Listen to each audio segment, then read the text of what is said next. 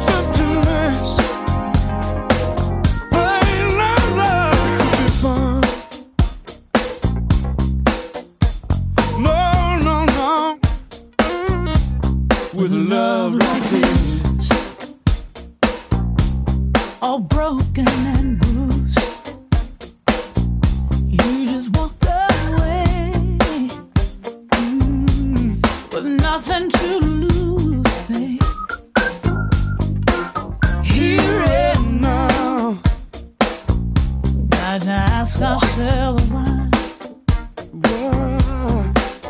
love is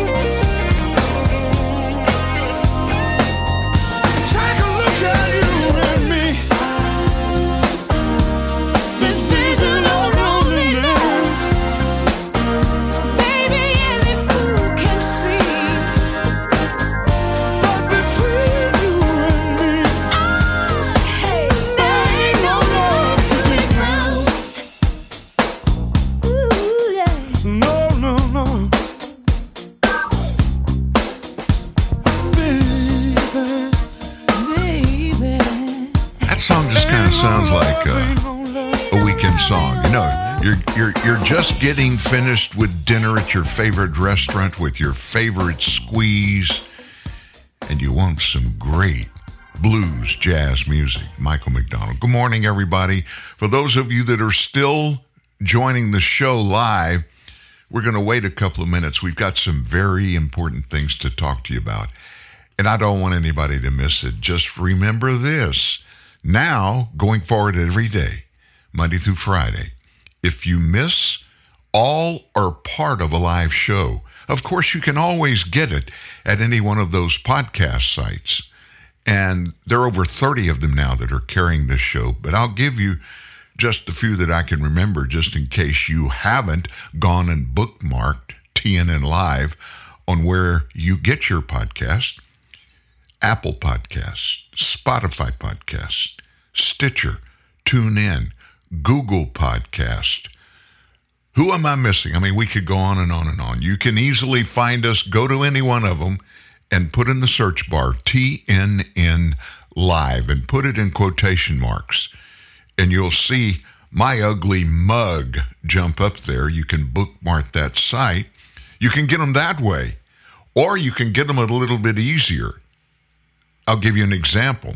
Yesterday's TNN live show was posted minutes after we got off the air. The show podcast itself was posted at the bottom of yesterday's front page story at truthnewsnet.org. So you can get them either place.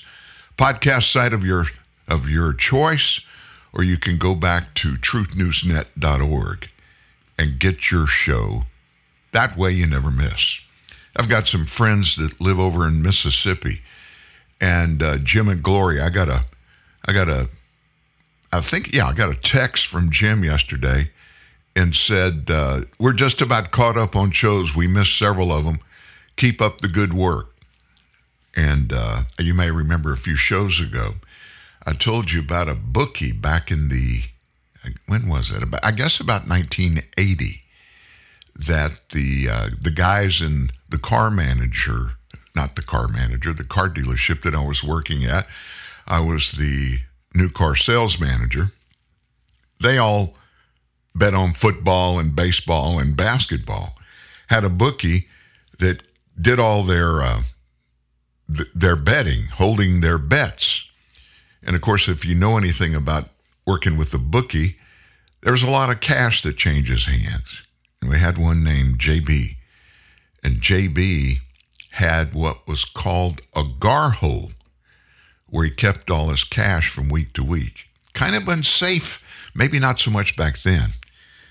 And uh, I called JBJR on the show when I was describing the gar hole.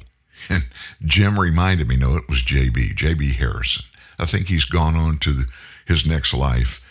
Uh, he was he was probably in his 60s or 70s then, so I'm sure he's gone. Anyway, what do you got planned for the weekend? Of course, we've got Super Bowl Sunday evening, and it's coming live from Phoenix, Arizona. You know, a lot of the parts in the United States, including where I am in Northwest Louisiana, it's warmer here today than it is in Arizona. You don't think about that being the case. But you know what? It's February everywhere. And in the wintertime, we should always expect to get cold weather and dress appropriately. To get started this morning, I want to circle back. I'm going to do a Jen Psaki on you and circle back to the response to President Biden's State of the Union address by Arkansas Governor Sarah Huckabee Sanders. She did a wonderful job. I mean, I got to be honest with you, I think it was way better than the State of the Union message. In her response, she didn't mince words in any way. Just weeks into her term, she blamed President Biden for appeasing the radical left, which he does every day. She gave a preview of what the GOP presidential nominee will say next year, which I thought was a novel idea. I've never heard that before. Now, she pointed out, if you didn't hear it, While she's the youngest governor in the country, Biden is the oldest president in U.S. history. And she noted that while she's the first woman elected governor of the natural state, that's what Arkansas is, prominent Democrats have trouble saying what a woman is. She likened Biden's State of the Union speech to a child's tall tale, and she lambasted the president for his bungled response to the crisis on the southern border. Also, for his inattention to crime across the nation. Every state, pretty much every city, is having massive crime, and the White House isn't doing anything about it. And she mentioned his delay in shooting down the Chinese spy balloon. She said President Biden is unwilling to defend our border, defend our skies, and defend our people. He's unfit to serve as commander in chief. So conservatives from top to bottom, they praise Sanders' indictment of the president and her call for a new generation of GOP leaders. A few people said it was the best State of the Union response they'd ever heard. She framed our today politics as a competition between normal and crazy, with the Democrats acting cray cray. I like that. Every day, she said, left wing culture warriors tell us that we must partake in their rituals, salute their flags, worship their false idols, all while big government colludes with big tech to strip away the most American thing there is your freedom of speech. Those kind of lines are catnip to the populist grassroots. But you know what? I'm not convinced that they will persuade the independent voters who are now deciding every election. Governor Sanders' punchy and well delivered remarks followed the Republican playbook from a very disappointing midterm campaign. You remember that? Didn't do so well. Thought we'd get the Senate back, didn't even get close. We thought we'd have a massive majority in the new House of Representatives, and we have a very skinny margin.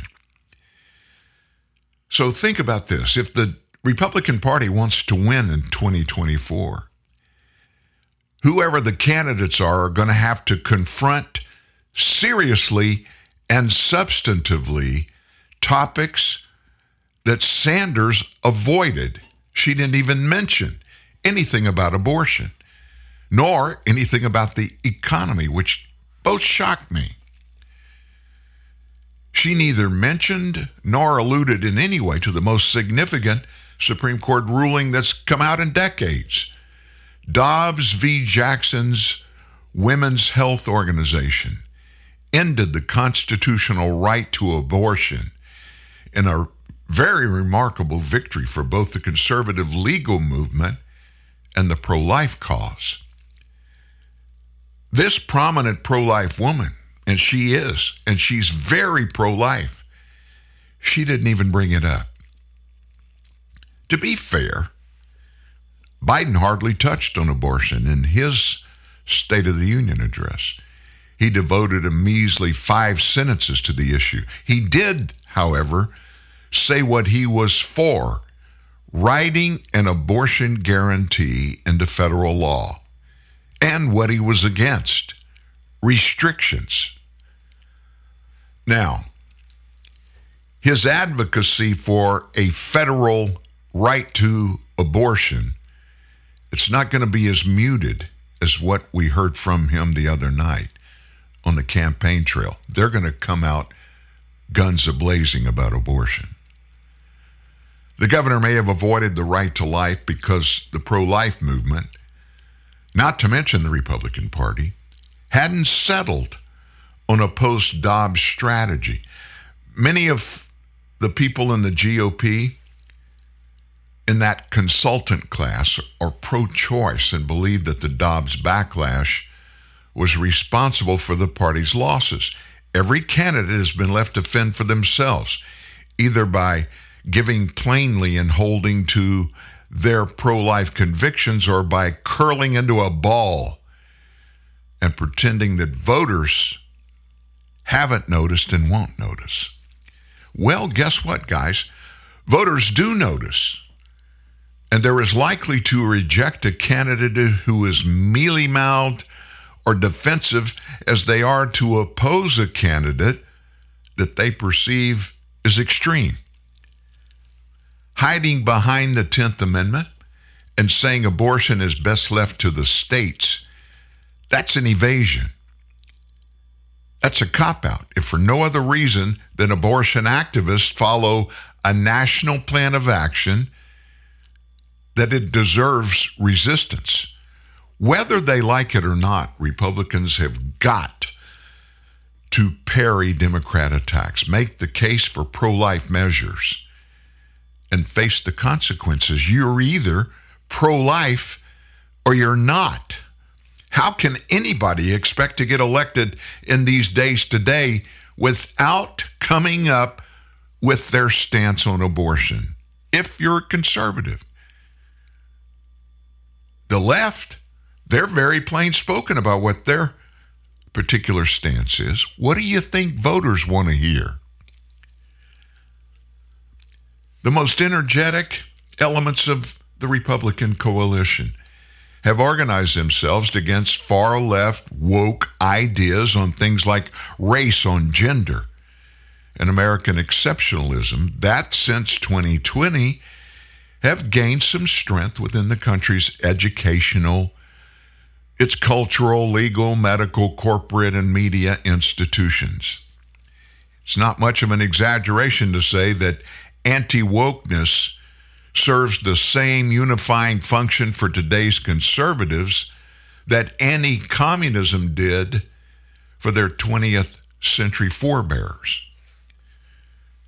The comparant compare, uh, comparison. It's instructive. It's teaching. Students of history recall that while the American people are anti communist mostly, voters rejected conservative anti communism for decades because they found it was too aggressive and too conspiratorial.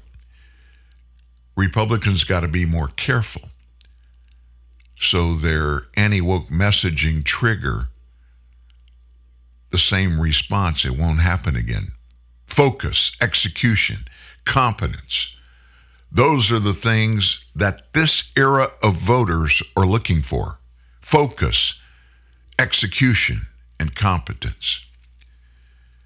When Republicans champion parental rights in education or challenge and constrain politically correct institutions, they seem to succeed and be rewarded every time. When they get off into details that are unfamiliar or strange, and most Americans don't know how to handle it, so they just set it to the side. Some anti communists became monomaniacs and for understandable reasons. When a threat is that big, communism, that consuming, everybody knows about it. It tends to crowd out everything else. Anti wokeness, it encourages similar behavior. Once your eyes are open to woke subversion, it's hard to close them. The problem with monomania is that it distorts the realities and it keeps us from seeing the world and how complex it is. It hobbles our capacity to recognize and to meet different challenges from the one you can't stop noticing, that one that just keeps popping up in your head. Americans are telling pollsters the economy is their number one priority. They give Biden extremely low marks on the economy because the inflation that his policies unleashed has eroded their standard of living. Everybody can relate to that. So Americans prefer the Republicans on that note. Yet, last year, independents who said the economy is poor and disapproved of Biden, they voted for Democrats.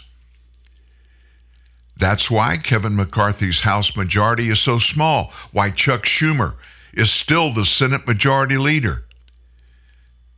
Wake up, Republicans. If you're not careful, nothing's going to change in two years.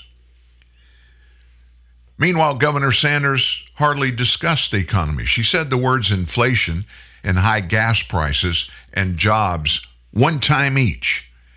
Inflation, high gas prices, and jobs one time each. Woke, she mentioned that word twice. Rather than outline an economic plan that addressed the concern of the American people, she described her anti woke agenda.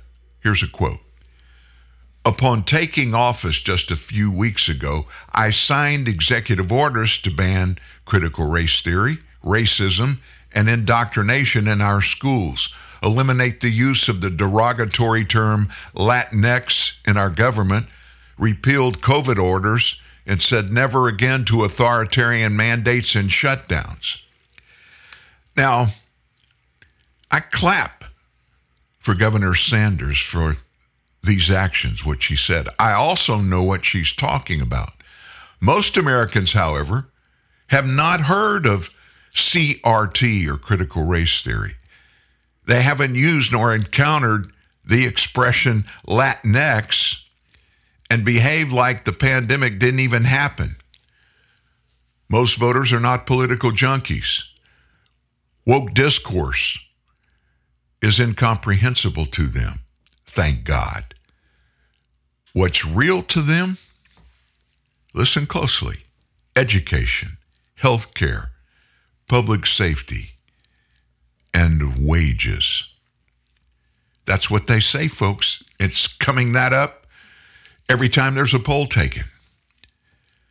She was on the right path, was Governor Sanders, when she went through her education bill. And she said this Republicans believe in an America where strong families thrive in safe communities, where jobs are abundant, paychecks are growing, where the freedom of our veterans shed their blood to defend the birthright of every man, woman, and child. That sounded kind of um, presidential to me. This passage, the one I just quoted you, it paralleled what Ronald Reagan speechwriter Bill Gavin said, the litany that shaped the 40th president's oratory family, work, peace, neighborhood, and freedom. Sanders' version identified what Republicans see as the ends of political life. What about the means? How do we get from here to there? Just think about this for a moment. Anti wokeness, it's a big deal, but it's just part of the answer. We need to look at 2022. Look at the mistakes in the 2022 election. Republican candidates going forward not only have to attract more voters than they push away, they also got to present to the country a full spectrum governing program that spans and includes abortion, education, healthcare, the economy, and foreign policy.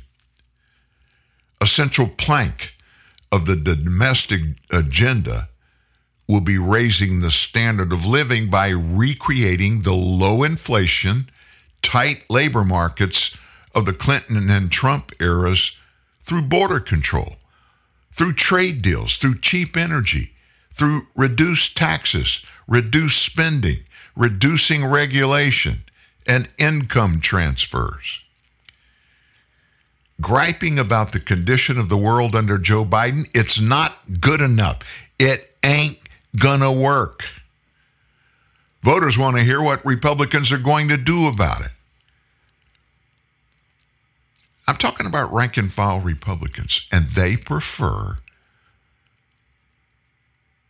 a party with bad answers rather than a party that gives them none.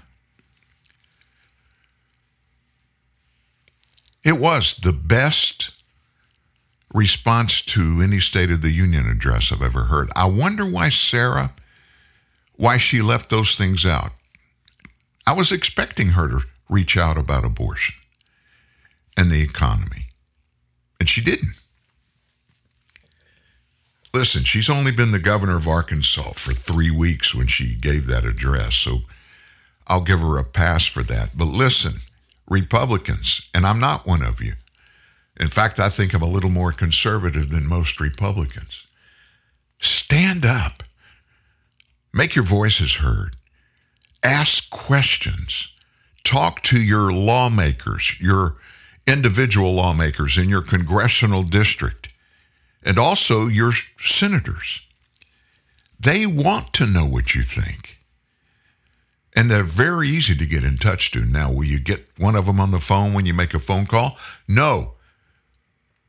You probably won't. But whoever answers the phone, what they're all told to do by their bosses is make notes about every phone call you get, every email you get, so that we can test the pulse of our constituents. Because if we want to finish this term that we're in and have a likely continuance getting another term, we got to listen to the people. And the people, conservatives, want to hear about more conservative ideals. They want to hear about what your plans are for taking care of crime and inflation, all the things that we hear about and we talk about every day. You think I'm right? Yeah, I'm pretty sure most of you do. So, again, it's Friday, and I want to thank you for joining us here. I've kind of kept an eye on how many people are logging in. I think the bulk of our crowd is here. So, where are we going to go from here? Let me tell you what came out overnight. And I've told you before, we have some foreign news sources that we get a lot of our news from. It's amazing the differences, especially between the European news agencies and the U.S. news agencies. There are some things that we get from Europe that we never hear about over here. And I have a lot of people that will comment to me, Hey, I listened to that thing that you said today. I've never heard about that. Well, there's some, I'm telling you, I'm not just exaggerating. There is some huge news about COVID 19, not about the vaccines, not about the lies or anything like that, about COVID 19. You want to stick around for this. That's up next.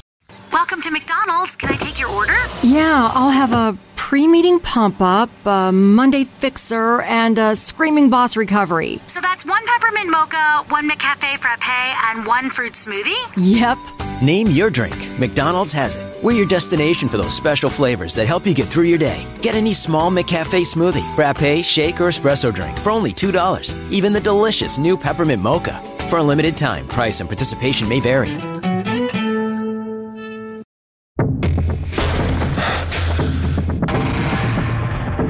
When playing football, you run up to 120 pitches. You work out 650 muscles. You withstand three times your body weight.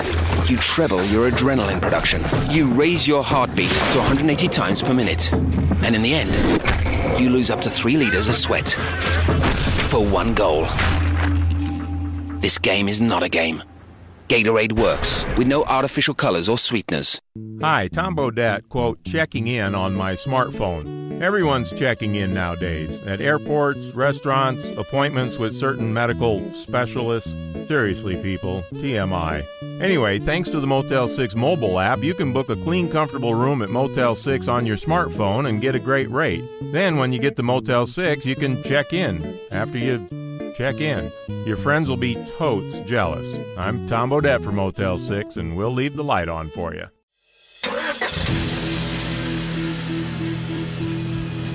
I pass through the trees. I leave behind the mountains. The mountains.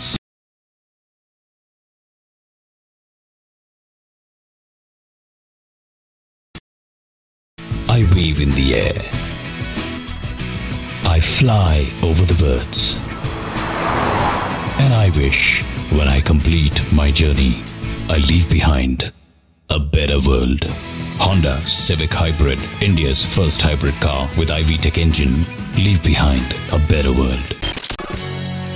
Is the insanity making your head spin? Okay, let's sit down and figure this out together. Again, Dan Newman. You know, I've noticed that more and more we're hearing things that uh, kind of go against the things that we've been told from the same people. And COVID world, those two years, two years plus that we've gone through with COVID 19, just think back. Just think back. Think about all the things that we told you here, that we gave you here, the question marks that we threw out there from the very beginning. I didn't trust Anthony Fauci. I didn't like what he said. Some of my feelings that uh, directed me to assume that about Dr. Fauci was I've been in the medical business for 32 years. Now, I'm not a doctor, I'm not a physician in any way, but I work very closely, very closely with a lot of different healthcare profession, uh, professionals and institutions over 32 years.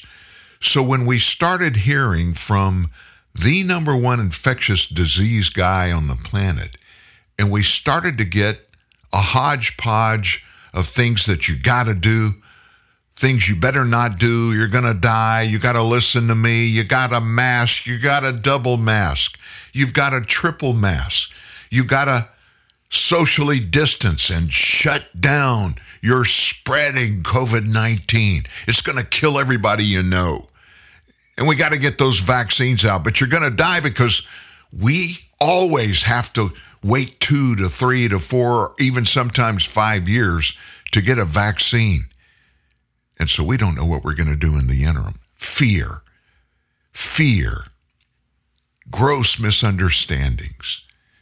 When all of that first began, and we had Dr. Judy Mikovits on this show, May of that year, 2020, and she gave us the roadmap that Anthony Fauci was going to use to take the American people captive and keep us in a fear cell. I mean, verbatim, she told us that. From that point on, I certainly didn't trust him. And now we find out today there's some pretty good reason for not trusting him. Just so happens that a protein in our lungs that blocks COVID and forms a natural barrier to the virus. It's been discovered by scientists at the University of Sydney, Australia. It's a naturally occurring protein. It's not a vaccine. They've labeled it LRRC15. LRRC15. How does it work? It attaches itself to the virus cell like Velcro, and it stops the COVID particles from binding with more vulnerable cells, as well as reducing the chance of infection. This find was astonishing. It may finally explain why some people suffer serious illness with COVID or even death, while others never get sick, or if they get sick, very mild symptoms. LRRC15. It's not known to be present in humans until the virus shows up in the body. But it comes right after infection. The protein helps activate the body's response to COVID, and the team behind the incredible find, they hope it's going to offer a promising pathway to develop new drugs to fight COVID 19. Researchers feel that patients who died from COVID did not produce enough of the protein, or they produced it too late to make a difference. Now, this is a theory, but it's supported by a separate study coming out of London that looked at blood samples for LRRC15. That study found the protein was lower in the blood of patients with severe COVID compared to patients that had mild COVID. The authors say they are now developing two strategies against COVID using LRRC15. And they feel strongly the strategies they're developing could work across multiple variants. In other words, you wouldn't need to have a bunch of boosters. One's going to target the nose as a preventative treatment, another will be aimed at the lungs for serious cases. Professor Greg Neely, University of Sydney, who led the study, by the way, said his team was one of the three internationally to independently to uncover this specific protein's interaction with COVID-19. The other teams, they're at Oxford in the UK, Yale and Brown universities here in the US. Here's what Professor Neely said, quote, "For me as an immunologist, the fact that there is this natural immune receptor that we didn't know about that's lining our lungs and blocks and controls virus, that's crazy interesting. Postdoctoral researcher and study co author Dr. Lipin Loo said the LRRC15 protein was far more present in the lungs of people with COVID 19 than those without, and that suggests it was already helping to protect people from COVID 19. When we stain the lungs of healthy tissue, we don't see much of LRRC15. But then in COVID lungs, we see much more. We think this newly identified protein could be part of our body's natural response. You remember that thing? Natural immunity. Natural immunity. Fauci hated it, said it would never stop COVID 19. These guys are finding out three years later. This comes into our bodies naturally, and it comes when COVID shows up. Team hopes their discovery will help develop new antiviral, new antibiotic medicines to treat COVID and other viruses where lung fibrosis occurs. They found that LRRC15 is also expressed in fibroblast cells. Those are the cells that control lung fibrosis, which is a disease which causes damaged and scarred lung tissue, which, by the way, I have plenty of in my body. I had a really bad bout with bacterial pneumonia coming out of Mexico back in 19, 1980, 89. Really bad, almost died. It scarred my lungs horrendously. They said we can now use this new receptor to design broad acting drugs that can block viral infection or even suppress lung fibrosis. There are currently no good treatments for lung fibrosis, he said. Dr. Loo, a postdoctoral researcher who was part of the study, he said that LRRC15 acts a bit like molecular Velcro. I like that comparison. It sticks to the spike of the virus and then pulls it away from the target cell types. Isn't it amazing? Isn't it just fabulous that no man created this? And guess who created it? God in nature. The human body's it's pretty amazing. Nobody can discount that. And this is just further evidence that natural immunity is easier, it's more powerful, and no man can manipulate it. It's found in nature. I don't want to hear about these lab researchers grabbing it and trying to monetize it, put it in a bottle, and sell it. Oh my gosh. We've had enough of that. I think you'll agree. Well, moving on, let's go up to Washington, D.C. How about? Let's start with Congressman Jim Jordan from Ohio, one of my big, big, big idols in politics. Very plain spoken, very outspoken. And very smart when it comes to differentiating between right and wrong, truth and lie. Yesterday, he fired back at the DOJ after it challenged his subpoenas now. Subpoenas. We've gone to subpoenas early in this 118th Congress. His subpoenas of FBI Director Chris Wray and Attorney General Merrick Garland. He wants them before his committee. This is the latest in this ongoing conflict between House Republicans and the Biden administration over allegations of the politicization of federal law enforcement. DOJ's response is wholly inadequate, flawed, and ignores the last two years of requests from our committee. We expect full compliance with subpoenas. That's Russell Dye, Jordan's spokesperson. The committee subpoenaed Wray and Garland on February 3rd. That's a week ago.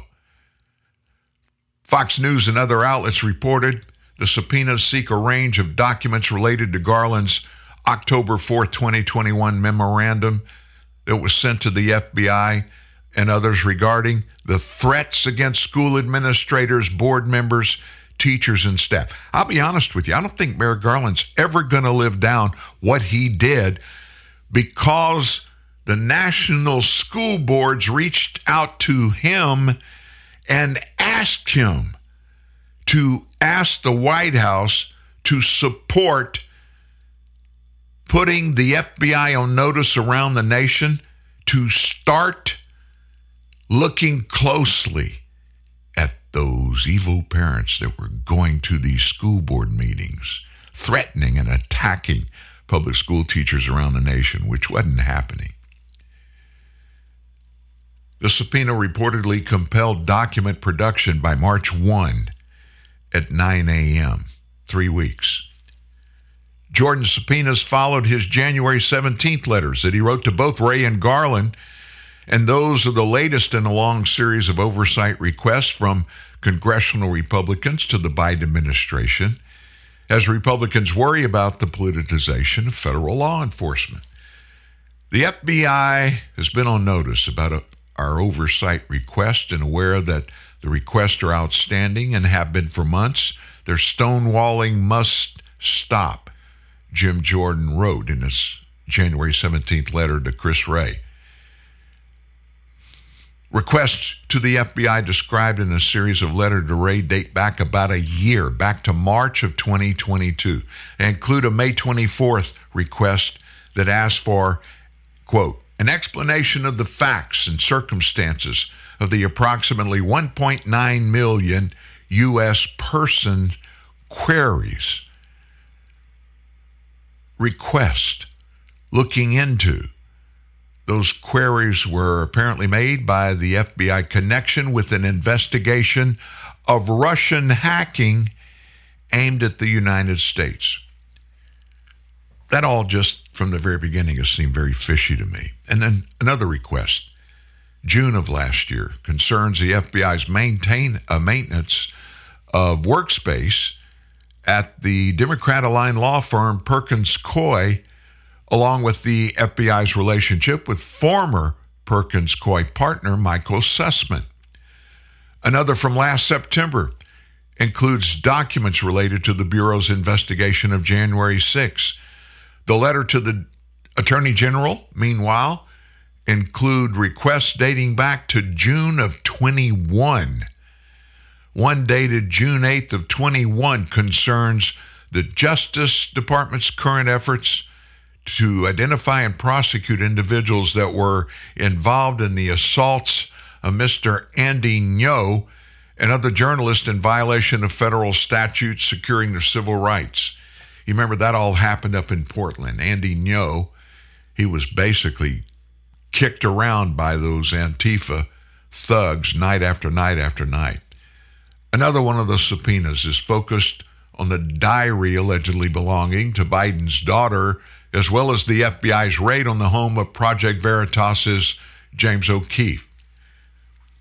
The DOJ's response to the subpoenas written by Assistant U.S. Attorney General Carlos Uriarte states that Jim Jordan didn't respond to a January 20th offer it extended for a discussion on the request. The letter said, We have offered to engage with the committee and provide information voluntarily, so a subpoena is premature. The overwhelming majority of congressional requests for information are resolved through voluntary discussion and cooperation, the letter continues. The DOJ's letter also states the Judiciary Committee has chosen not to work with the FBI to prioritize the request in its communications.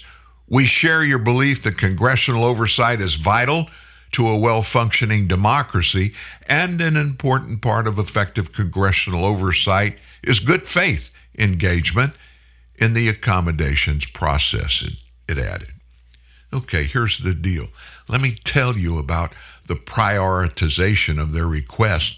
When they send you one, respond to it. And when they send the second, respond to it.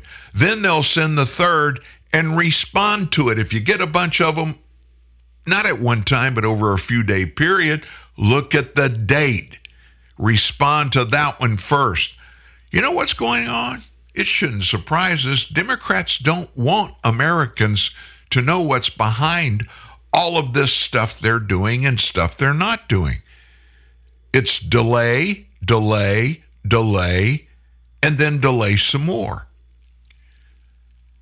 And here we are, regular Americans out here. We're working our butts off. We're trying to pay our bills, keep our kids safe, keep our families happy and healthy. Isn't that what our government is supposed to open up the environment and let us be able to do that on our own? Instead, what we have now is we have a Department of Justice and a White House administration.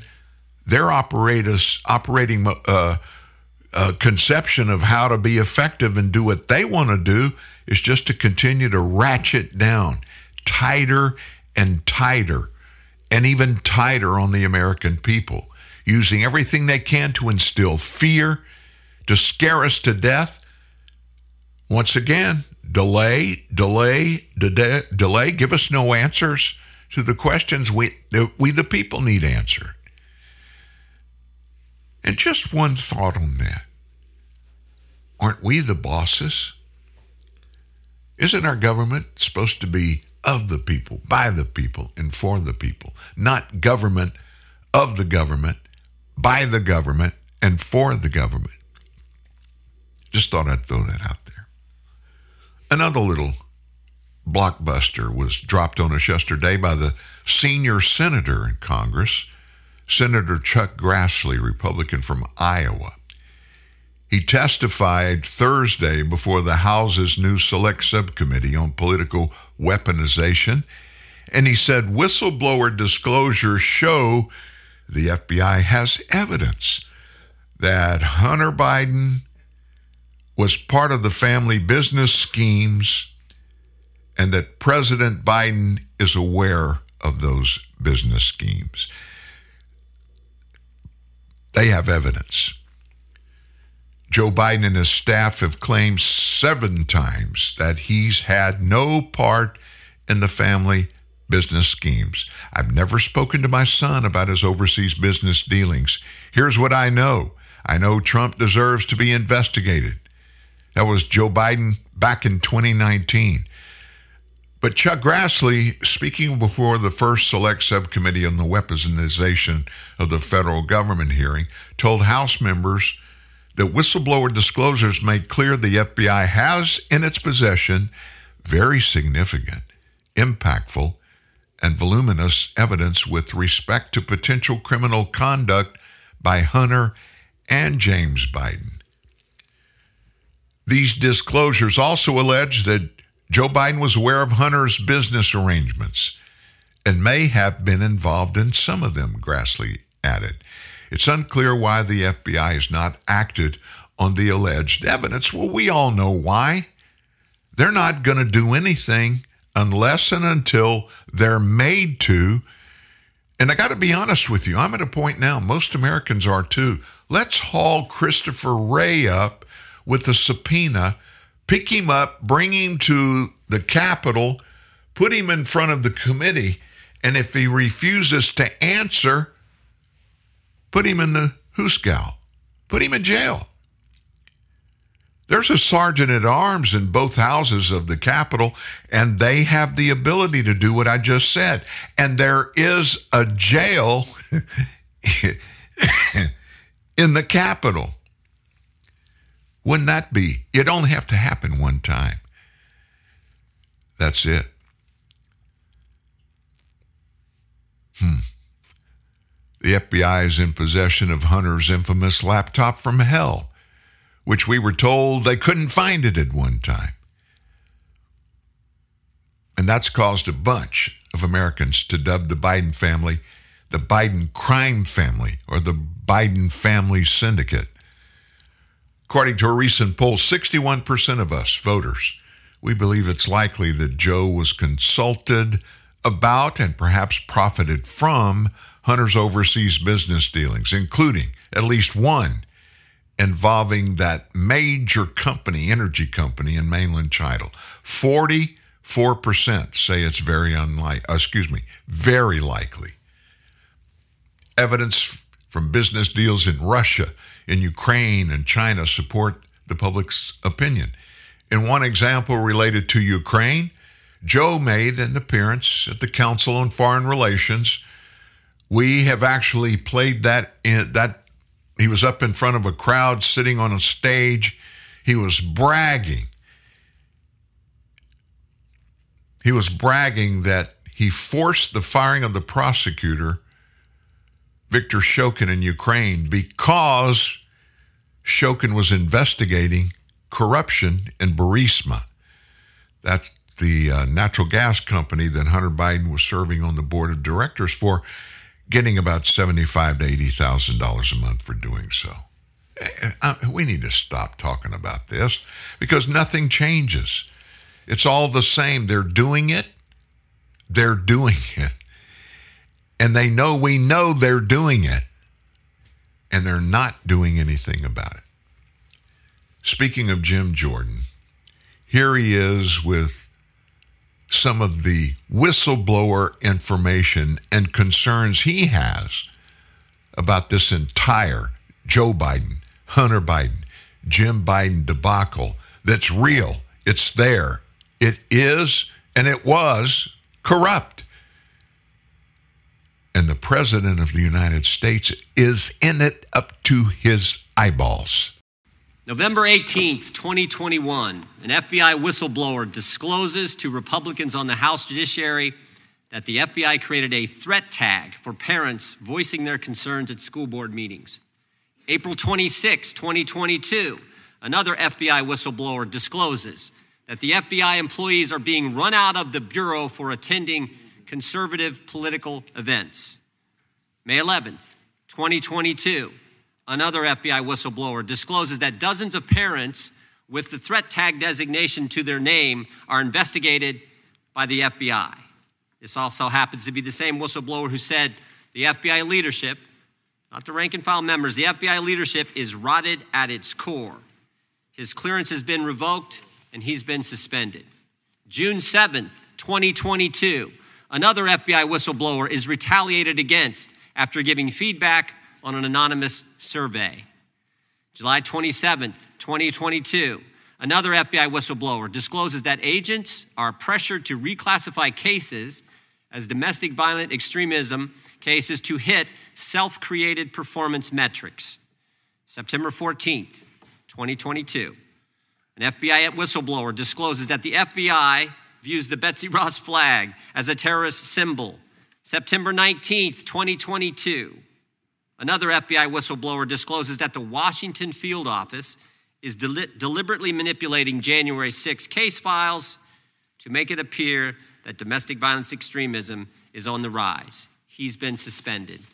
November 8th, excuse me, November 4th, 2022, another FBI whistleblower discloses the FBI accepts private user information from Facebook without the user's consent and information is from only the conservative side of the political spectrum.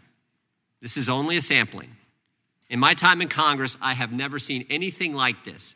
Dozens and dozens of whistleblowers, FBI agents coming to us talking about what's going on, the political nature at the Justice Department. Not Jim Jordan saying this, not Republicans, not conservatives, good, brave FBI agents who are willing to come forward and give us the truth. And this is just the FBI. Americans have concerns about the double standard at the Department of Justice. Americans have concerns about the disinformation governance board that the Department of Homeland Security tried to form. Americans have concerns about the ATF and what they're doing to the Second Amendment. And of course, they have concerns about the IRS and the thousands of new agents who are coming to that organization.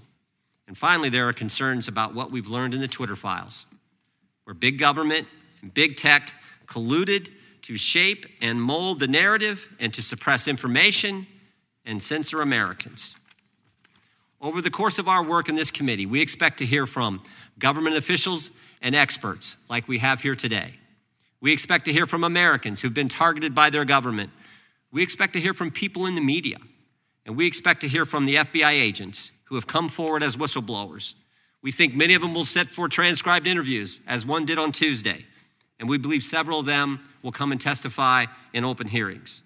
And finally, we expect to bring forward legislation that will help protect the American people.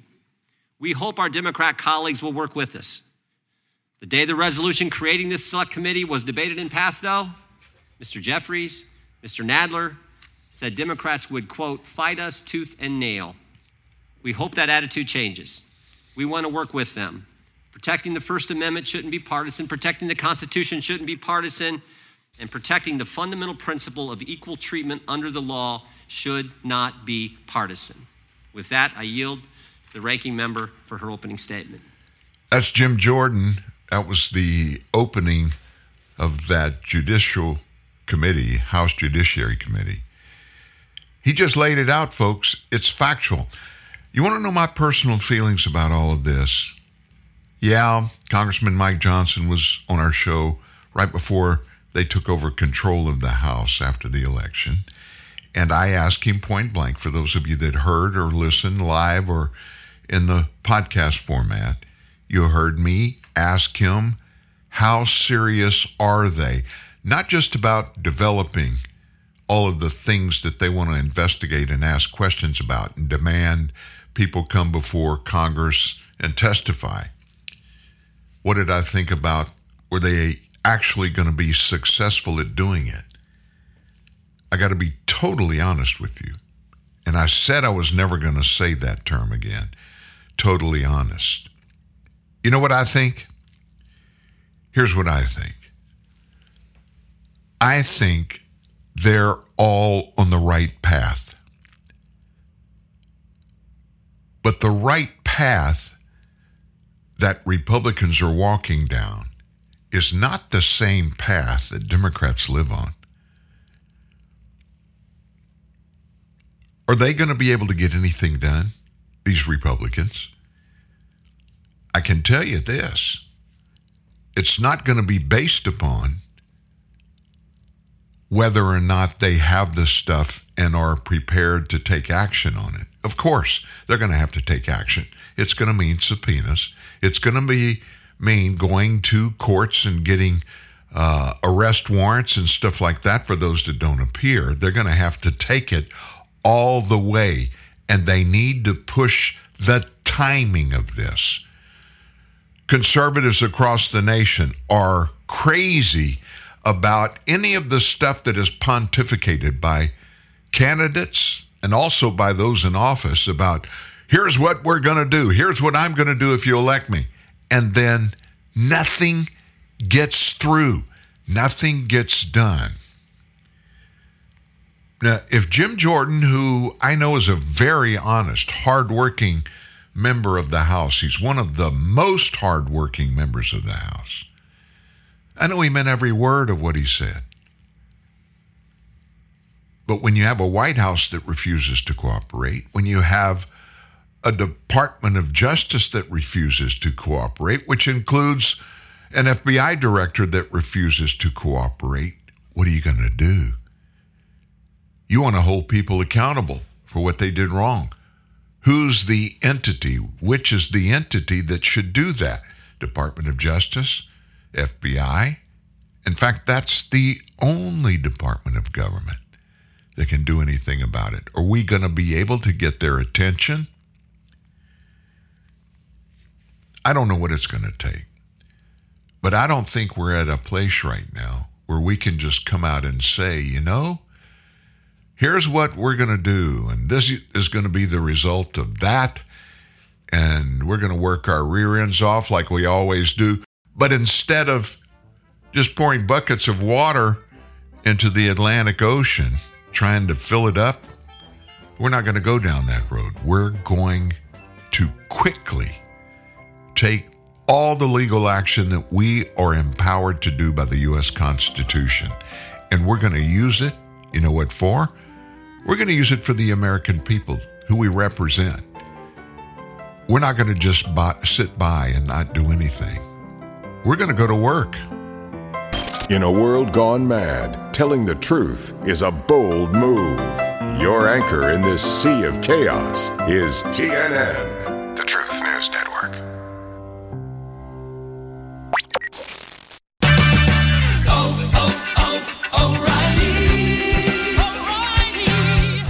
Not be able to lower the cost of gas, but we can do something about how many miles you will drive per gallon. Stop by your local O'Reilly Auto Parts store today and let us help you increase the performance of your car or truck. Simple things like replacing your air filter, changing worn out spark plugs, and using fuel injector cleaner can add up to better fuel economy and big savings. There's an O'Reilly Auto Parts store close to you that has the name brands, low prices, and people who can help. Restore lost fuel economy and eliminate rough idle with Lucas Fuel Injector Cleaner. Right now at O'Reilly Auto Parts, buy two and get one free. Lucas Fuel Injector Cleaner quickly cleans clogged injectors to increase fuel efficiency and help your vehicle run smooth. Lucas Fuel Injector Cleaner, buy two, get one free at O'Reilly Auto Parts. Better parts, better prices every day. Limit supply. See store for details. O'Reilly Auto Parts.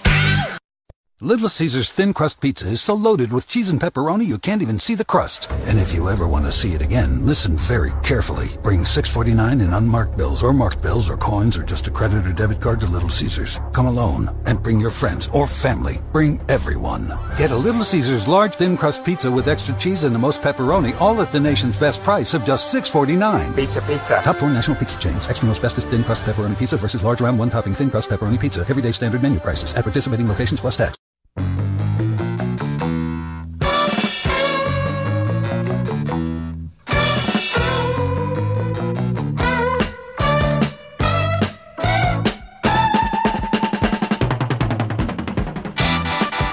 Something we've never done at Truth News Network?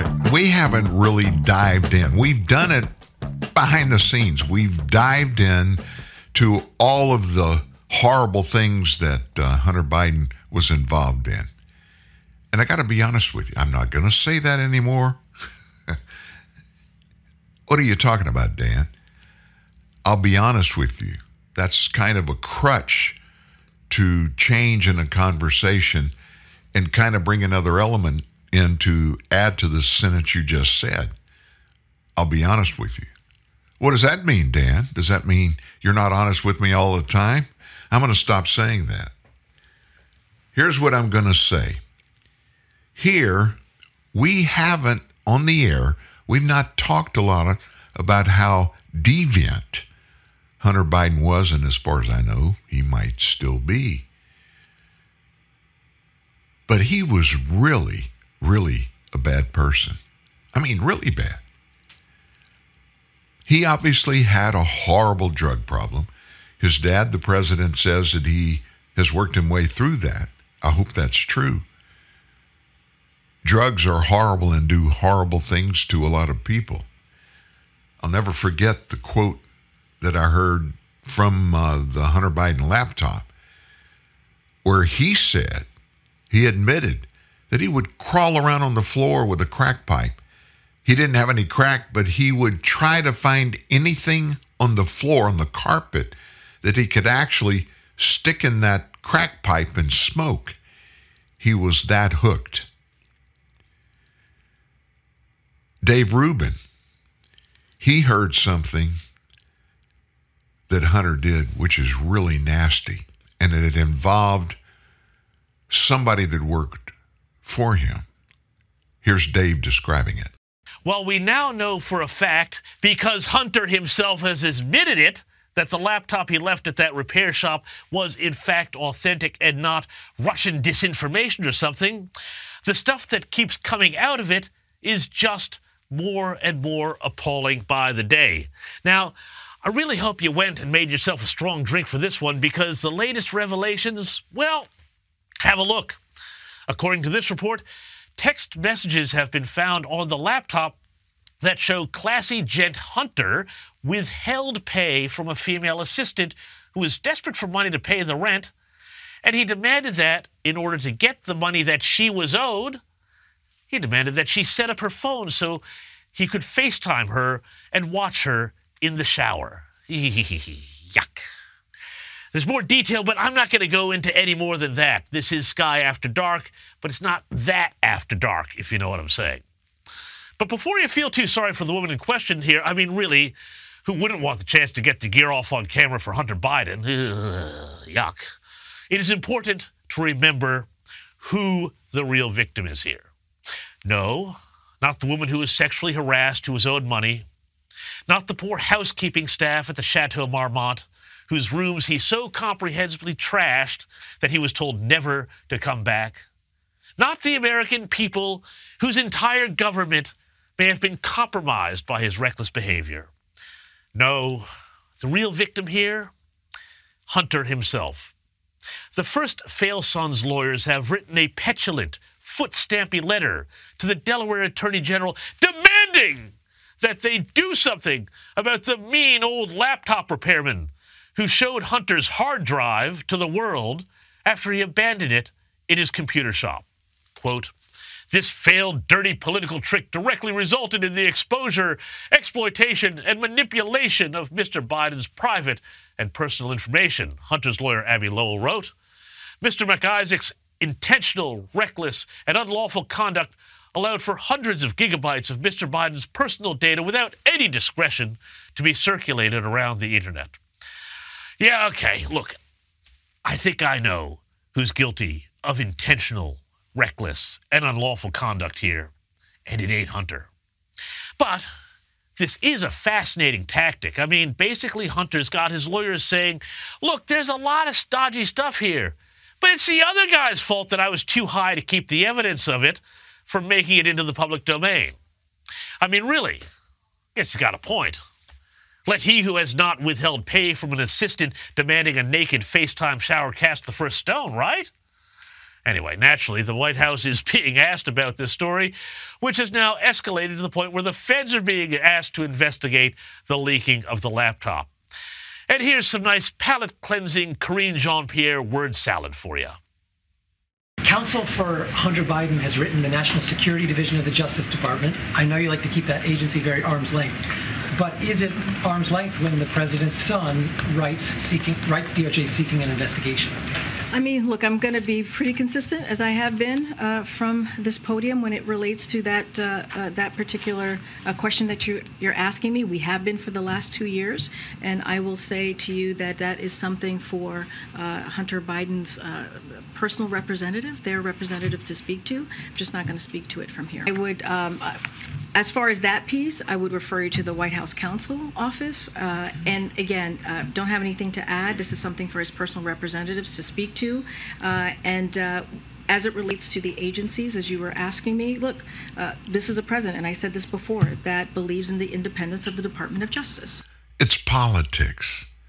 It's all about politics, which means if you do something wrong, get caught, don't talk about it. If you don't talk about it, it's like it's not there. You're asked questions about it, you just shrug it off.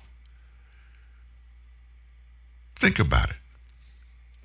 Hunter Biden, all I ever knew about him was one thing before I decided he was a sick puppy. His brother, Beau, that died of brain cancer. You remember that? While Beau was still alive, Hunter wooed Beau's wife away And after Beau died, he married her. What a snake. I understand the president loves his son. I would expect nothing different from that. But what I don't understand is Joe Biden, as formerly a senator for many, many years, then a vice president for eight years, now president of the United States, not abiding by the laws that he swore an oath to over and over and over again, not making sure his own son is abiding by those same laws. And think about all the people that Hunter Biden has done things to that have impacted many of those people permanently. There's a whole underbelly of the United States of America that is based around illegal drug use. There aren't very many good people in that business on either side of the business. I mean, look what's happening with fentanyl. Just this last year, we are told there's been enough fentanyl to come across the southern border with those illegal aliens that Joe Biden is opening the gate for down there and waving in. There's enough fentanyl that's come in that we've caught to kill every American. Five times over. There aren't many good people in the illegal drug business. Now, am I saying Hunter Biden's not a good person? Honestly, I question because of what Hunter Biden has done, just a few things we know about, I question whether he is a good person. Am I damning him to hell or anything like that? That's not my call. I'm not God. I'm not his father either. But what I expect is the president of the United States, I want him to be a dad. But being a dad and being a president are two different things. You can be a dad while you're president, but that doesn't give you a free pass to see to it your son gets away with breaking the law all the time. That's what we have going on in our administration, this White House. House Republicans announced they're pretty sure federal agencies have become a weapon against their own apolitical employees and the constitutional rights of Americans. Maybe this is just the way the Biden administration is going to roll. They're going to attack everybody. The parties traded laundry list of grievances. House Democrats, House Republicans going after each other. Long list of grievances stemming from agency and congressional investigations. Think back from the Benghazi attack to the Russia collusion hoax. At the first hearing Thursday of the House Judiciary Committee Select Subcommittee, you just heard Jim Jordan, chairman of the committee, opening statements. Minority Democrats, they say the subcommittee itself is a threat to the safety and integrity of law enforcement. Arguing Republican rhetoric provoked a dirty bomb threat against the FBI after its raid on Trump's Mar a Lago. Majority Republicans pointed to their November staff report on FBI whistleblowers and the Justice Department's politicization. They all agree on nothing. On nothing. They're not going to agree to do the one simple thing that has got to happen before we're going to fix this crisis in our nation. What is that? Start enforcing the laws. Which ones, Dan? Every one of them. Every single one of them. Partisanship is everywhere. There was just a little bitty piece of me during the campaign running up to 2020, 2022, the election. And it was that Joe Biden would actually try to do things to bring the people together. In fact, he's done exactly the opposite. You know it. You are living in the same America I am. We'll never get it right. We'll never find unity until we each agree that we're not going to get everybody to agree with everything. And when somebody thinks differently from us, that doesn't mean that we pull out our guns and go after them to kill them. That's certainly not an example of unity. Sometimes it's recognized that we're just going to agree to disagree. I hate to put people in a bucket. Hillary's basket of deplorables. I hate to put people in there. And I'm guilty. I've done it. No doubt about it. I've done it. And I was wrong when I did it. Recognizing that sometimes we're not going to agree on something very important to us and important to those we're talking to. What we've got to do is stop doing and performing the process that Democrats have put together, and they have used it as their number war, number one weapon in their quiver of weapons. And that is if there's somebody you talk to about any political issue, whatever it is, it doesn't matter. If they disagree with you, immediately put them in your basket of deplorables and mark them. They're not worthy. Republicans, sure, that happens a lot, but it's not happening like it happens every day in the Democrat Party. You can argue with me on that. Feel free to do so. Toll free 1 866 37 Truth. 1 866 378 7884. Evil doesn't live in a vacuum. It has to be in people, it has to be using people, and evil doesn't go out looking for a political party to jump on. There's plenty to go around. We got to find a way to get to the end of this thing. Recognize and accept our differences. I may think you're deplorable, but just because I think something's right doesn't make it right.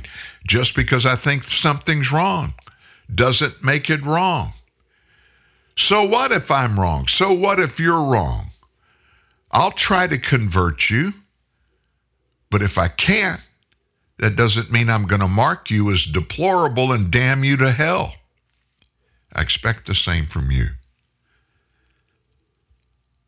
You can imagine all of the stuff that's going on in our lives. Think about what we have. We talked about it in our opening remarks when I was talking to you about Sarah Huckabee Sanders, the new governor of Arkansas, gave the response, the Republican response to the State of the Union message by Joe Biden.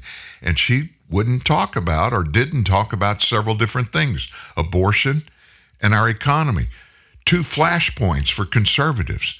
And it's not just conservatives, we're all, all of us have opinions on those issues abortions and the economy. Maybe you're not pro life. Maybe you are pro choice, okay? I'll be glad to talk to you and give you the evidence that proves that's not a good position to take. You can do the same to me that says my position of being pro life is not a good position to take. That doesn't mean I'm going to automatically jump over there and just agree with you completely. I'm I, that's not an acceptable and believable way of life, believing that that's going to happen. But when it does happen, and there's rejection there, we've got to start looking and smiling, shaking hands and walking away without damning somebody to hell just because they think differently. Something that very few people are talking about the Ukraine Russia war. Honestly, I'm going to say this. I'm going to tell you the truth. I don't think it's a good war. I think, and the more it lingers, it confirms to me that it is a purposeful conflict that was devised for money. How does that happen? War is expensive. War requires weapons and all kind of military infrastructure. Those things cost buttloads full of money. Somebody's got to create those things the transportation pieces, the military hardware, all of the software that it takes to run the operations. You can just name one thing after another that is an expense that wouldn't be an expense if we didn't have the Ukraine war. Volodymyr Zelensky, he's got a reputation, he has a background. Have you looked it up? Have you looked into Volodymyr Zelensky's past, his political past? I challenge you. Do it today. And then begin to ask yourself some questions. Start with Vladimir Putin. You can start from this point. He was in the KGB. It was the evil Russian intelligence agency when there was a Soviet Union. That's where he learned his government policies, the way to operate. He wants that environment back. One reason people are okay with authoritarian or, or totalitarianism, one reason is everybody knows all the time where they stand regarding who's in charge and who's not. And when you live in that, that's one sector of your life you don't even have to think about. It's there. Somebody else is taking care of it for you. That may sound trite, but it's factual. Vladimir Putin, as a Russian, despises Nazis. And that whole thought process began in World War II. No, he wasn't part of World War II, but he was born shortly after World War II. Just remember this Germans slaughtered, I don't know how many, but thousands and thousands of Russians. Russians went to battle against the Nazis, siding with our neighbors in Europe and us, of course. Post World War II, the Nuremberg trials, many, hundreds of those evil Nazi leaders in the military there were tried. Many of them were put to death. But a huge number of them were banished to where? Ukraine. They've been living in Ukraine. Most of them have passed away, but they have families that survived them. Many of the family members adopted the politics of dad and mom. Nazism is rampant in Ukraine. Vladimir Putin hates Nazism. That's part of the reason for his invasion. You may have heard him say up front. He claimed lots of Nazis in Ukraine. We got to take them out. That, that's not a lie. That's not a fantasy. That's part of what he's doing. Another big part of it is there are multiple parts of Ukraine that were parts of the Soviet Union.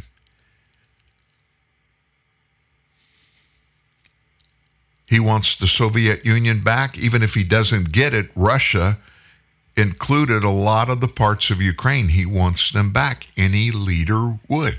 If somebody came into the United States, let's just say somebody from our extreme northeast across the waters, which, by the way, could be Russia, they came over and they just took Maine, Vermont, New Hampshire, maybe even Massachusetts. They just lopped them off and said, we're going to take these states and make them part of Russia. What would the people that live there and their heirs, what would they think about that? Those people grew up in these states.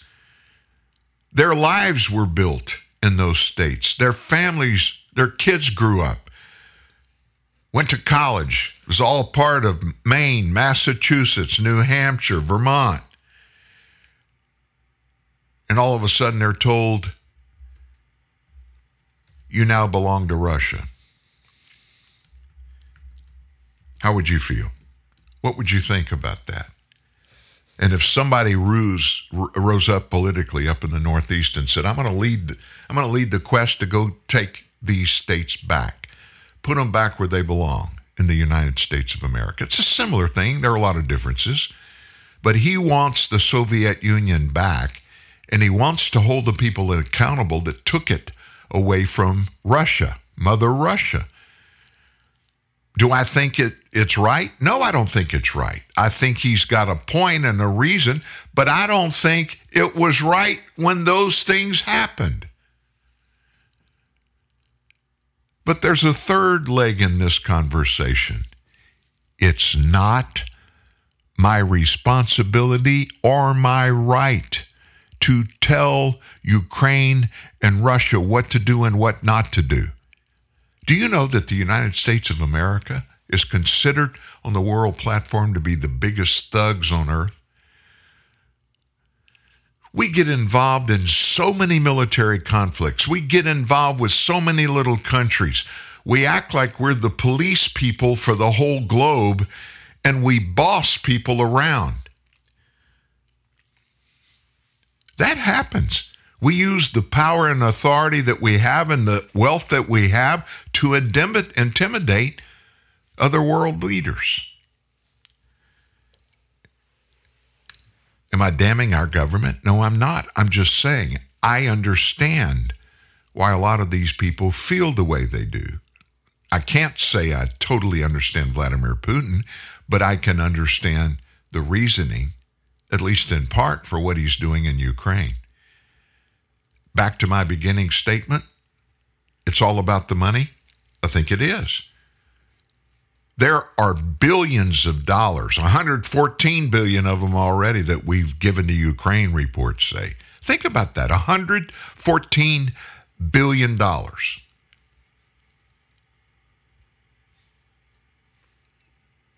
Should we have done that? Many Americans, and I'm one of them, doesn't think we should. Should we let Vladimir Putin go in there and slaughter the Ukrainian people? I don't think we should, but I don't think we should be writing blank checks and giving them to the leader of Ukraine who has no history in military conflicts. He was a stand up comedian. He's never led anything. He was handpicked and placed there. And many of the people that were involved with that placement of Vladimir Putin, Volodymyr Zelensky, Putin is confident, and I agree, they're Nazis. Nazis weren't good people. You hear all the time people on the left in the U.S., they called Donald Trump an authoritarian a totalitarian, even a communist. He was the exact opposite of that, but you can't say the same thing about Vladimir Putin. If it cracks and waddles, it's a duck, and he's a duck. Ukraine, the military industry in the United States of America is making all kinds of money, just like Big Pharma made and still is making all kinds of monies. Both of those institutions and both of those circumstances that we've just been talking about, both of them include mostly Americans and billions of dollars. Who makes the profit off all that? Certainly not the United States of America. I could tell you who does. Besides Volodymyr Zelensky, a bunch of evil politicians in the United States of America and these military corporations that create all of the stuff with which we can go kill somebody, we can go start a war, we can enter in a war. Nobody wins in a war except the industrial military complex. Remember that. Dunkin' is putting a whole new spin on pumpkin at Dunkin' with our new pumpkin cream cold brew. Smooth, bold cold brew topped with velvety pumpkin cream cold foam made with cinnamon and nutmeg spices. And there's more pumpkin for you to love, like the delicious fall classic, our pumpkin spice signature latte. Rich espresso topped with whipped cream, caramel drizzle, and cinnamon sugar. That's how we pumpkin at Dunkin'. Sip into the fall season with the new pumpkin cream cold brew or pumpkin spice signature latte. America runs on Dunkin'. Price and participation may vary. Limited time offer. Exclusions apply. ABC Tonight, it's all about big cash. Here we go! And big crash. On the new season of Celebrity Wheel of Fortune, one star will spin it Give me the money! to win it all. The big winner, of $1 million. Then, host Leslie Jones is off to the races on Supermarket Sweep. On your carts, get set, go! And we're going to need a cleanup on every aisle. You are on fire! It all starts tonight, 8, 7 Central on ABC and stream on Hulu. Dinner, dinner, dinner. Every day you have to think of what's for dinner. Well, now Subway has a solution that is sure to please every person you have to feed for that last meal of the day. It's called Dinner Tonight. Every day after 4 p.m., Subway is offering a Dinner Tonight special, which includes two regular 6 inch subs, two bags of chips, and two 21 ounce fountain drinks, all for just $11.99. This offer is available all day long on Sundays. Subway of Kodiak. Eat fresh. Here's good news. Even with high unemployment, there's still a need for hundreds of thousands of cybersecurity professionals in the U.S. right now. And My Computer Career is training people to help meet the demand. No IT experience? No problem. Take the free career evaluation today at mycomputercareer.edu. Start your new life as an IT pro in as little as four months. Grants covering up to 53% of the cost are available to those who qualify. It's not rocket science. It's mycomputercareer.edu. Violence, screaming obscenities, heated arguments, angry crowds. Roller derby? Nah. Election season. And your voice of calm is truthnewsnet.org. You know what? We're in an election season right now. We've had people already declaring for the presidency for 2024. Joe Biden hadn't declared yet. Donald Trump has. We expect uh, who's gonna who's gonna jump in? Who's gonna jump in? Former governor of South Carolina. She's gonna formally announce. So anyway, we're in an election season now. What while that break was going on, I looked, and lo and behold, Matt Gaetz, a Republican from Florida he basically jumped on the same thing that I was just talking about about Ukraine. It's the sense of the House of Representatives that one, the United States must end its military and financial aid to Ukraine, and two, House of Representatives urges all combatants to reach a peace agreement. Now that's in a resolution. Here's what it says President Biden must have forgotten his prediction from March of 2022, suggesting that arming Ukraine with military equipment will escalate the conflict to World War III. It continued America is in a state of managed decline. It will exacerbate if we continue to hemorrhage taxpayer dollars toward a foreign war. We must suspend all foreign aid for the war in Ukraine and demand that all combatants in this conflict reach a peace agreement immediately. He had a bunch of sponsors for this resolution. I won't read you their names, but let's see. I don't see not a single Democrat, all Republicans. He urged his colleagues to support Matt Gaetz' resolution. That was, who did that? Barry Moore, Republican from Alabama. The only person earning an easier buck than Ukrainian war profiteers is Hunter Biden's art dealer. Representative Moore tweeted Congress should support Representative Matt Gaetz' resolution and end taxpayer funded blank checks to Ukraine. That's just the roadmap of what we've done through the years. It's the same thing this administration is doing within our domestic borders. If we have any domestic borders or borders at all, throw the money out there. Throw the money out there. We're never going to pay it back. So just throw it out there as long as they keep giving us credit cards that have no limit on them. Let's just spend the money. We'll send money over here. Hopefully, we're going to buy favor from these nations that we're sending all this money to. There's pretty much no end of the story. We just got to get it stopped. We got plenty to deal with over here, plenty more to deal with than this war in Ukraine and what it's cost the Americans. It's cost us a lot. There's other mo- news going on too. Attorney General, Montana's Republican Attorney General, has threatened to sue one nonprofit of state attorneys if it didn't return taxpayer money in the middle of accusations of growing liberal bias in the group. Attorney General Austin Knudsen sent a pointed letter with a 90 day deadline to the National Association of Attorneys General following an exodus of members as questions swirl about the group's finances and a supposed liberal agenda, despite labeling itself as nonpartisan. There's no doubt in my mind now that the NAAG is an unreliable and improper financial steward. Montana's share of the money at NAAG needs to come home. Return the money in your accounts that belongs to Montana within 90 days, or I will go to court and sue to ensure that the money is safely and legally brought back within the four corners of Montana law. Knudsen was one of several lawyers who fled that organization in the last year as accusations were made that the group was banking money from consumer protection settlements, often bigger than the cuts the states themselves received.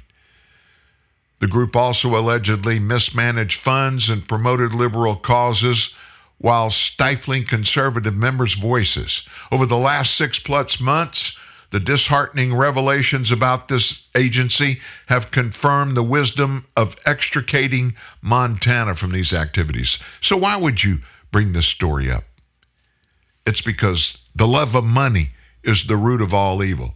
I'm telling you, as times have gotten harder and harder across the nation for every one of us, we begin to concentrate more and more on dollars and cents.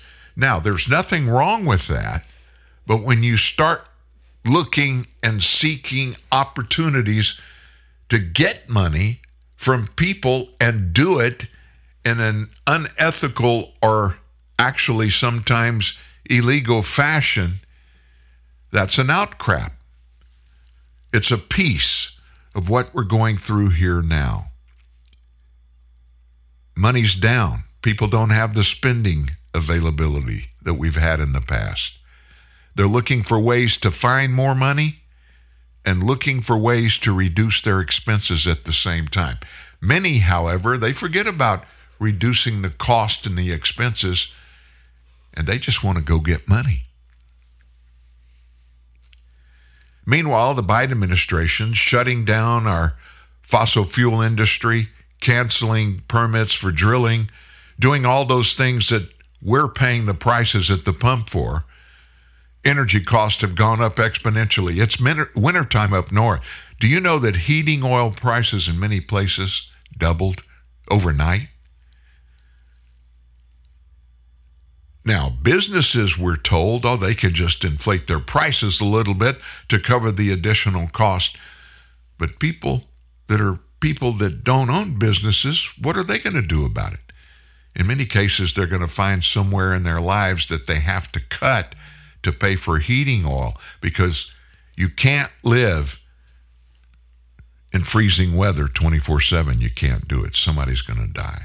Meanwhile, our House Committee on Natural Resources, Committee on Oversight and Investigations held a hearing yesterday, and it's titled Dependence on Foreign Adversaries America's Critical Minerals Crisis. So, what's this about? Well, Joe Biden's cutting off all or most of the fossil fuel production in the United States. And he says, I heard him say it, and we played the soundbite here for you. He said from the uh, from the State of the Union message, well, we're going to need fossil fuel for the next 10 years. That was one of the remarks that got him all the boos. What's the boos about? That would sound positive to most people. Should be positive, most people think. To the fossil fuel producers, there you go. You're going to be able to sell your products for 10 more years. But you don't just go out in your backyard with a shovel and drill a hole and get natural gas or get oil. You don't do it unless you live certain places over in the Middle East. It takes a lot of money.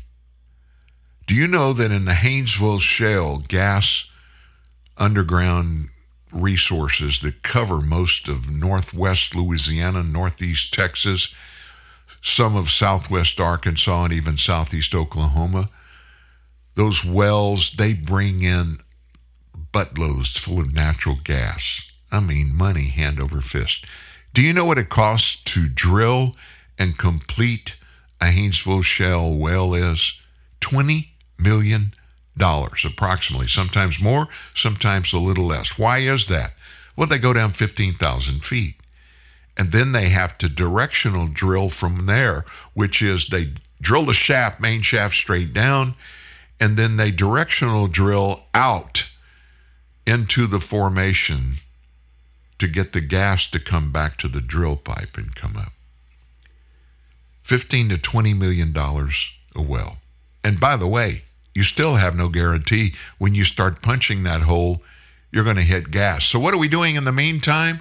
Our president, he's pretty much depleted as much of our reserves processes of the oil that we have in storage as a nation He's taken a bunch of it out and he sold it, and he sold a bunch of it to China, by the way, instead of selling it to people here in the United States, those fossil fuel companies to put in their pumps around the nation. Why do you think that is? Follow the money, follow the money. Hunter Biden, follow the money. Joe Biden, follow the money. Jim Biden, follow the money. You make $170,000 a year in Washington, D.C., and your wife teaches at a community college.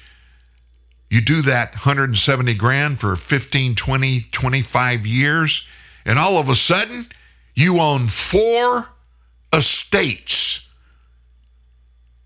three of them beach properties. How do you do that? Well, you don't do it by being a member of the United States Senate. That's just a part of it.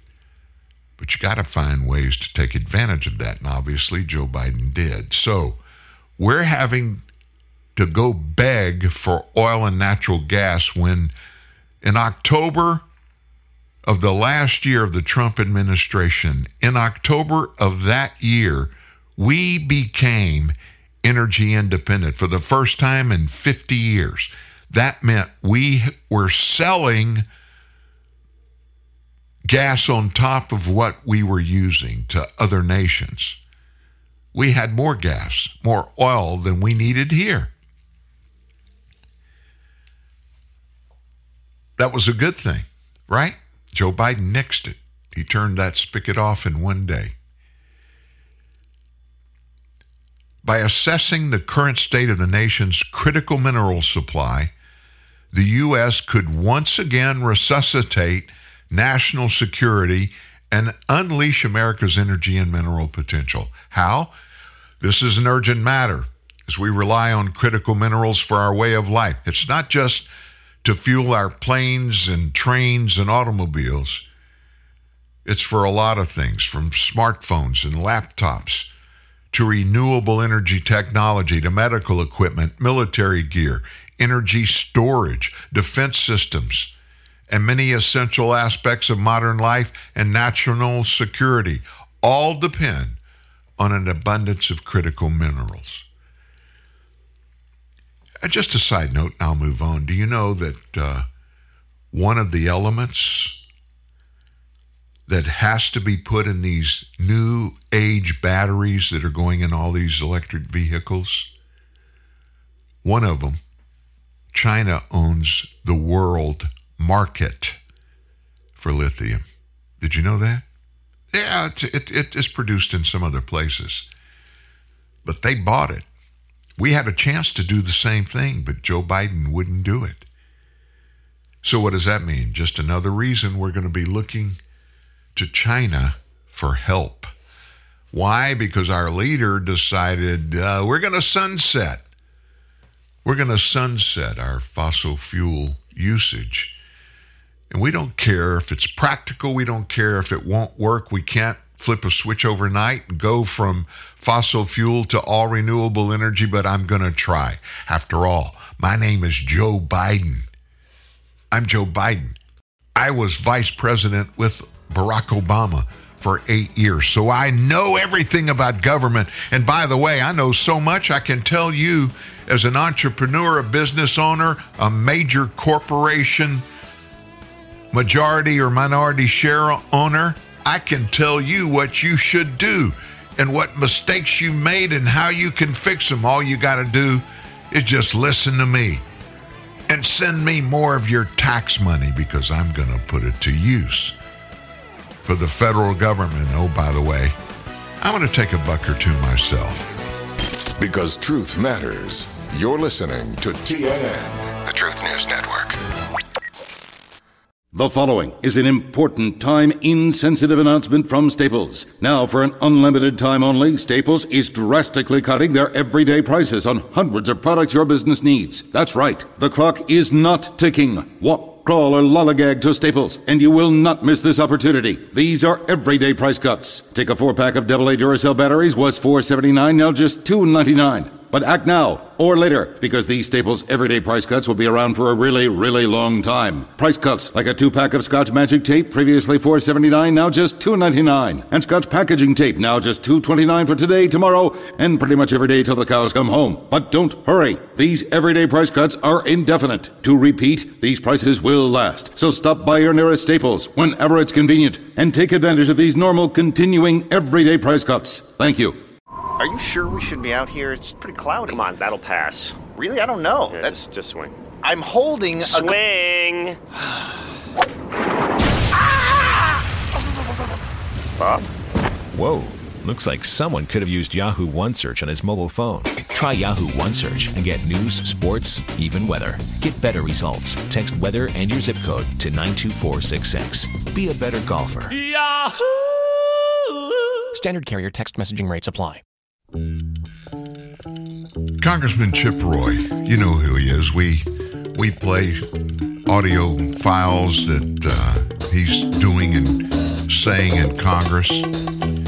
He's right on in most of the cases. Well, you know we've got a we've got a debt limit debacle that we got to take head on right now.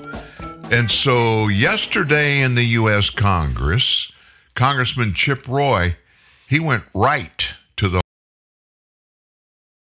right to the horse's mouth, and uh, he determined and he told Joe Biden how that needs to happen. When we fund the government this year, things better change, Mr. President. You come down here and you make threats to us about what you think is going to happen with respect to default. You come down here and lecture us in the people's house. Well, let me tell you, Mr. President, we're a co equal branch of government. And we're not going to allow the American people to continue to be targeted by the very government that is supposed to protect them, that is supposed to do their constitutional duty, that is supposed to secure the border of the United States, that is supposed to stop fentanyl from coming in, that is supposed to have operational control of the border so that neither Americans nor migrants are dying, that is supposed to stop dangerous cartels, that is supposed to stand up to China, that is supposed to have a strong military, sparingly used but not woke. We're not supposed to spend money we don't have. We're supposed to balance our budget. We're supposed to defend the American people. And I'm not going to agree, sitting in the Rules Committee or on this floor, to continue the process of spending money we don't have, of not changing the status quo and not demanding, demanding that the President of the United States act like it, act like he's the President, defend this country, secure our border. He doesn't get to come down here and lecture us. The people's house decides how dollars get spent. The people's house represents the people. We need a reckoning. We need to actually stand up and fight, stand up and be counted. I'm not going to go around the circles that we constantly go around in this place, having another meeting about another meeting about another meeting. How about we just stand up for something? How about people be on the floor of this body debating? Get another hour of special orders, another half hour of special orders.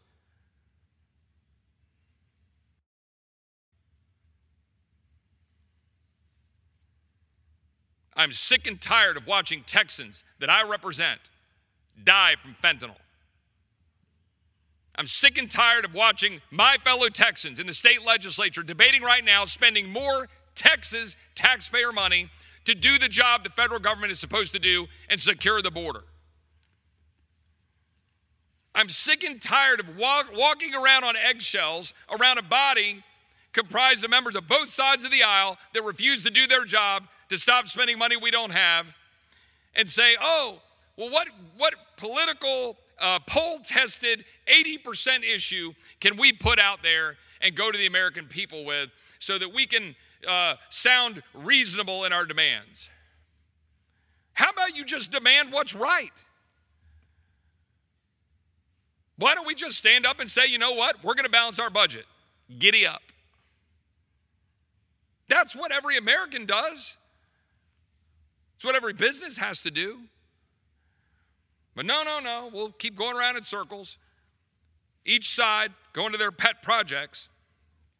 Meanwhile, the federal bureaucracy is going to continue to be at war with the American people, like my friend Scott Smith, who was here last night. Not one single mention by the president, hadn't apologized a lick for putting him through that domestic terrorist. Hadn't apologized a lick for the fact that his Secretary of Homeland Security, who was here last night, stood up at a lectern and said that his own Border Patrol employees that worked for him whipped Haitian migrants when he knew full well, both from the video evidence that we all saw with our eyes and a memo from his own people in Department of Homeland Security that was not true. He knew it. And then he blamed it on systemic racism. Has he apologized? No. And the reason he hasn't apologized is because he's at war with the people of the United States and the fact that his job is supposed to be to secure the border, and the president knows it. President goes down and does a photo op with a preset visit in El Paso where they literally go out and clean out the streets of the migrants who are piling up in El Paso and sets up a photo op. And then last night dares to come down here lecture us, lie to the American people that we're trying to go after their Social Security and Medicare, and offer nothing about his constitutional duty as President of the United States to secure the border. Chip Roy, you never question where he stands on any issue. And you heard him there. He was alone pretty much on the floor of the House when he spoke.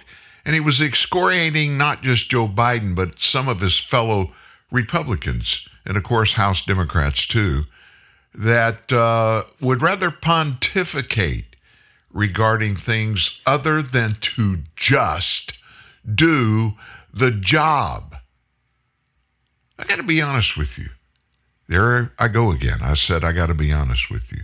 Seriously, though, it's time for all of us to put our shoulders to the plow and to simply determine we're going to do the right thing. We're going to do it. Why? Because it's the right thing to do.